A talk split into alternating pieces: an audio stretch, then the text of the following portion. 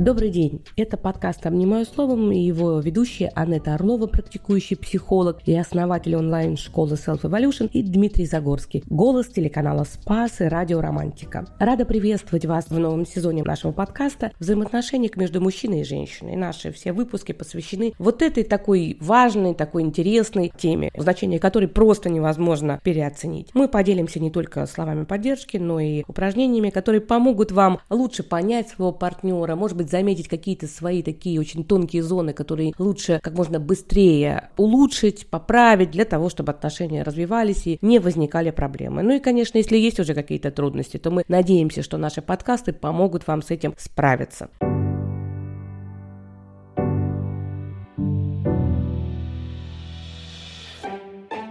Доброго дня, друзья! В новом выпуске мы разберемся, почему мужчины часто предпочитают молчать о своих чувствах, в то время как женщины готовы открыто выражать свои эмоции. Обсудим, как общество и культура формируют стереотипы поведения для мужчин и женщин и как это влияет на их коммуникацию. Также рассмотрим личные причины, по которым некоторые мужчины могут испытывать страх выражать свои чувства. И, конечно же, поделимся советами по развитию навыков эмоциональной грамотности и конструктивного выражения чувств для улучшения коммуникации в отношениях отношениях. На самом деле, как говорят мужчины и женщины с разных планет, и у них разные способы выражения эмоций, связанных с чувствами. В начале нашего подкаста, Аннет, хотелось бы на этом остановиться и поговорить о том, ну, сделать акценты, кто такие мужчины, как они себя ведут и какие женщины, да, вот чуть-чуть посмотреть с этой стороны и почему женщины говорят, а мужчины больше молчат. Ну, конечно же, все мы разные, но если мы говорим про чувства, про эмоции, то, конечно же, в нашей культуре принято, что есть те эмоции, которые может себе позволить выражать мужчина, есть эмоции, которые может себе позволять выражать женщина. Естественно, это связано с тем, что мужчину ассоциируется с силой, с напором, с доминантой, с директивностью, то есть он как бы активная сторона. И это биологически такая фундаментальная основа, которая проявляется в том числе и в социуме. Что женщина? Женщина принимающая, мягкая, женщина в большей степени может быть хрупкой, хрупкой. И опять же мы возвращаемся к теме, что какие женщины нравятся мужчинам. Хрупкие, мягкие, ранимые, воздушные и так далее и тому подобное. И мы можем с вами сразу провести некую параллель. Какие эмоции должна демонстрировать женщина, которые будут для мужчины приемлемы? Конечно же, в обществе есть разрешение женщине демонстрировать грустнявость,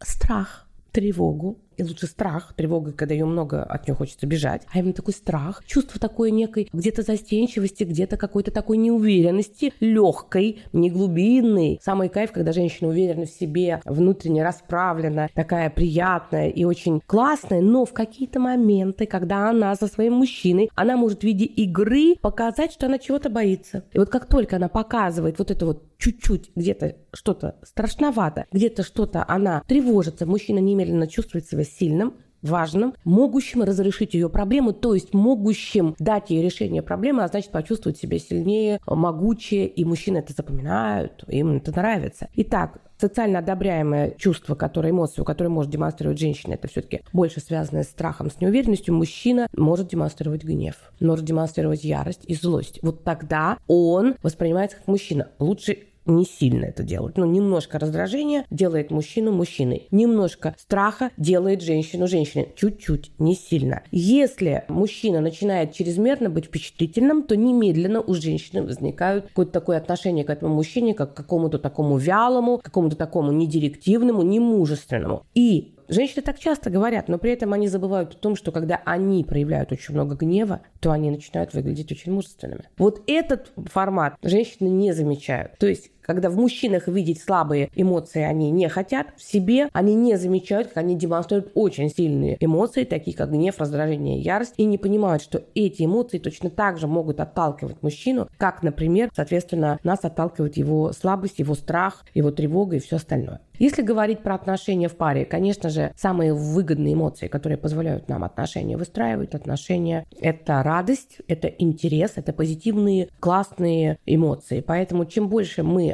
работаем над тем, чтобы у нас было легкое, позитивное, хорошее настроение, тем более мы притягательны для другого человека. Но если мы с вами будем всегда показывать только одни хорошие эмоции, то через некоторое время наши хорошие эмоции перестанут быть ценными. То есть, если мы всегда на одной волне, это тоже становится иногда скучным. Именно поэтому мужчины все-таки обожают истеричек. Только не в больших объемах То есть так она легкая, классная, веселая, такая сякая, но периодически она может устроить скандальчик. Что ты скажешь по этому поводу? Я скажу, что на самом деле опять ты права. Я с тобой соглашаюсь, но не всегда. Тут, да, главное не переборщить, потому что истеричность женская, да, она добавляет остроты в отношении, но тут можно это перенести на уровень постельных отношений, потому что некоторые истерички в жизни совершенно не остры в постели, и наоборот. То есть тут как бы палка о двух концах, я бы так сказал, да, сейчас Фрейда буду вспоминать. Но на самом деле хочется добавить со своей стороны, с мужской, да, что заставляет нас открывать рот мужчин и говорить с женщинами. Это доверие, да, когда мы общаемся с женщиной, мы с ней в диалоге, она нам рассказывает о себе, и она не то чтобы вынуждает нас, она делает так, что мы открываемся. Мужчина, он по природе своей, он недоверчив, потому что он защитник, ему прежде чем открыться, ему нужно проверить вход, выход, все как устроено. Новый человек, мы не знаем, чего от него ожидать. Люди, бывало, живут вместе там по 10, 20, 30 лет, и в итоге там кто-то из партнеров совершает такой поступок, который ты от него совсем не ожидал. Вот представьте, да, исходя из этого,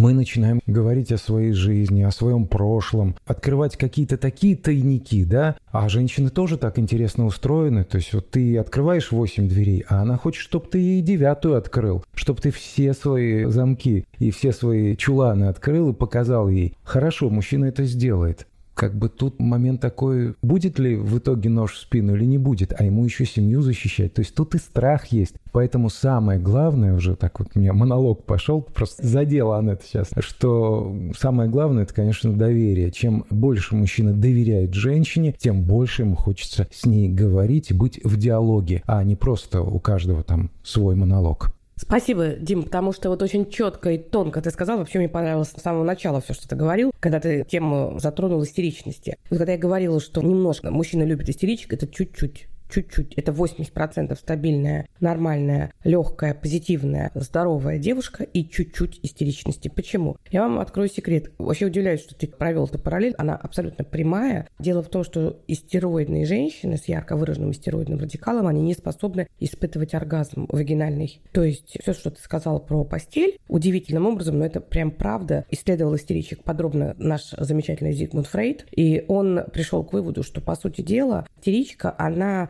ищет все новых и новых мужчин для того, чтобы соблазнить, для того, чтобы быть самой-самой лучшей, но при этом, чтобы самой себе сказать, и он не смог меня довести до вагинального оргазма. Поэтому история про этих женщин, они бывают очень притягательны, они бывают очень красивые, они замечательные, у них много эмоций, которые они выражают, и может показаться, что просто она будет суперсексуальна. Но на самом деле они не могут испытывать практически подавляющем большинстве вагинальный оргазм, и они приписывают вину мужчине, но на самом деле они сами себе не позволяют его испытывать. Поэтому, конечно же, мы говорим про 80% здоровых отношений и всего лишь лишь 20-15% вот этих скандальчиков эмоциональных, которые дадут, как ты правильно сказал, остроту. А если мы говорим про доверие, действительно, доверие – это когда ты что-то доверил, и что человек с этим не обошелся плохо. Если я сегодня лежу в постели да, с э, любимым человеком и доверяю ему что-то, что потом через полгода он мне предъявит, например, я рассказала какую-то историю там ранней юности, уязвима где-то была, например, пожаловалась, как кто-то надо мной там насмехался, и какой у меня комплекс, и как здорово, что с тобой у меня этого комплекса нет. Вот человек самым уязвимым поделился. Прошло полгода-год, и мужчина, например, или женщина ударяют в этот комплекс. Конечно, это будет очень болезненно, и тогда мы говорим о том, что такой человек замолчит и больше никогда не будет ничего говорить. А по поводу прошлых историй я всегда говорю, что когда мужчины спрашивают, а что у тебя было в прошлом, особенно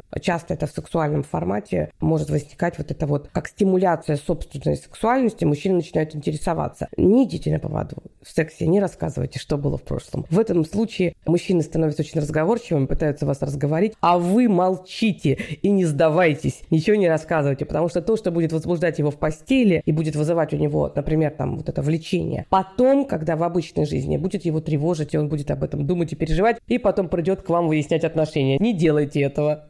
Да, есть ли жизнь после оргазма называется. Да, да, да, да, классно. И, конечно же, если все-таки говорить про молчание и говорение, мужчины молчат очень часто, потому что они заняты чем-то другим. А женщина жутко переживает, когда он молчит, потому что в ее понимании всегда надо делать несколько вещей, и разговаривать это одно из дел. Женщина может готовить и разговаривать, женщина может заниматься с ребенком и параллельно разговаривать с мужчиной, она может ехать в машине, краситься и при этом еще с ним разговаривать. Мужчина может делать одномоментно только одно дело. Если он ведет машину, он хочет молчать, если он ест, он хочет молчать. Если мужчина в этот момент с вами разговаривает, то вы должны понимать, что он вас просто обожает. Опять же, все мы разные. Есть люди мастера разговорного жанра, есть люди молчаливые. Нам тоже это нужно учитывать. И я хочу вам сказать, что очень часто мужчины, которые мало говорят, на самом деле очень много делают. Вот этот момент, все-таки, вот этот оральный тип личности, который много-много может говорить, да, очень часто мало делает. Поэтому, если мужчина молчит, судите не по словам, а по делам.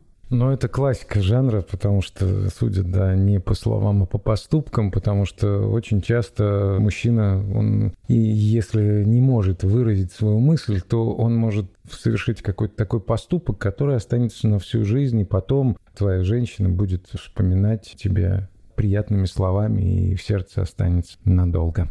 И я бы сказала бы еще, попробуйте послушать ваши диалоги. Запишите ваши диалоги на диктофон. Вот мы в нашей программе по женственности делаем такое большое упражнение не один раз. Но вот запишите ваш диалог с вашим партнером. Так интересно и прослушайте этот диалог. Но не для того, чтобы потом разместить где-то, а просто для того, чтобы вы услышали, какой баланс реплик. И вы можете посмотреть. Вот он сказал, что вы ответили. Попробуйте проанализировать по жанрам. Какие жанры речевые были использованы? Где что вы сделали таким образом, например, когда он что-то сказал, а а вы сюморили. А ваш юмор, он был какой? Позитивный или сарказмом? Он что-то сказал, а вы немедленно следом начали задавать уточняющие вопросы с целью что-то от него получить. Тогда он не будет столько разговаривать. Или он что-то сказал, а вы сразу возмутились и восприняли это как атаку и начали отбиваться от него. А может быть, он не нападал. Попробуйте проанализировать, запишите, посмотрите свой диалог. Очень интересно, когда девчонки приходят, они потом говорят, Анетта, я когда все это прослушала, я подумала, боже мой, как он справляется? Что с этим делать? Каким образом менять эти речевые тактики. Кому интересно более глубоко, приходите на мой курс про женственность. На этом курсе про женственность мы рассматриваем очень глубинные вопросы, которые порой управляют нашими отношениями в паре, которые на первый взгляд нам не видны. Да, мы говорим не только о том, как быть женственной женщиной, но мы еще и говорим о том, какие механизмы возникают в бессознательном пары, потому что у пары есть общее бессознательное, и это бессознательное, оно во многом нами управляет. И, конечно же, там у нас много медитаций, там у нас много работы с именно диалоговыми структурами, то есть с речью, потому что речевое общение между мужчиной и женщиной во многом определяет то, как будут развиваться эти отношения. И секс, и наш разговор на кухне или в магазине, или еще где-то напрямую связаны. Поэтому, когда девчонки жалуются, что из отношений уходит секс, начинать надо с того, как они разговаривают друг с другом в дневное время. Я надеюсь, что вам был полезен этот выпуск, и если это так, то я попрошу вас оставить отзыв на Apple Podcast или поставить сердечко на Яндекс Музыке. Кроме того, хотела бы вас пригласить присоединиться к моему каналу в Telegram, там у нас очень классное сообщество, много полезных материалов по психологии, и буду рада видеть вас в числе подписчиков. И напоминаю, что наши выпуски будут выходить каждый четверг, слушайте их на удобной для вас платформе. Обнимаю словом, ваша Анетта.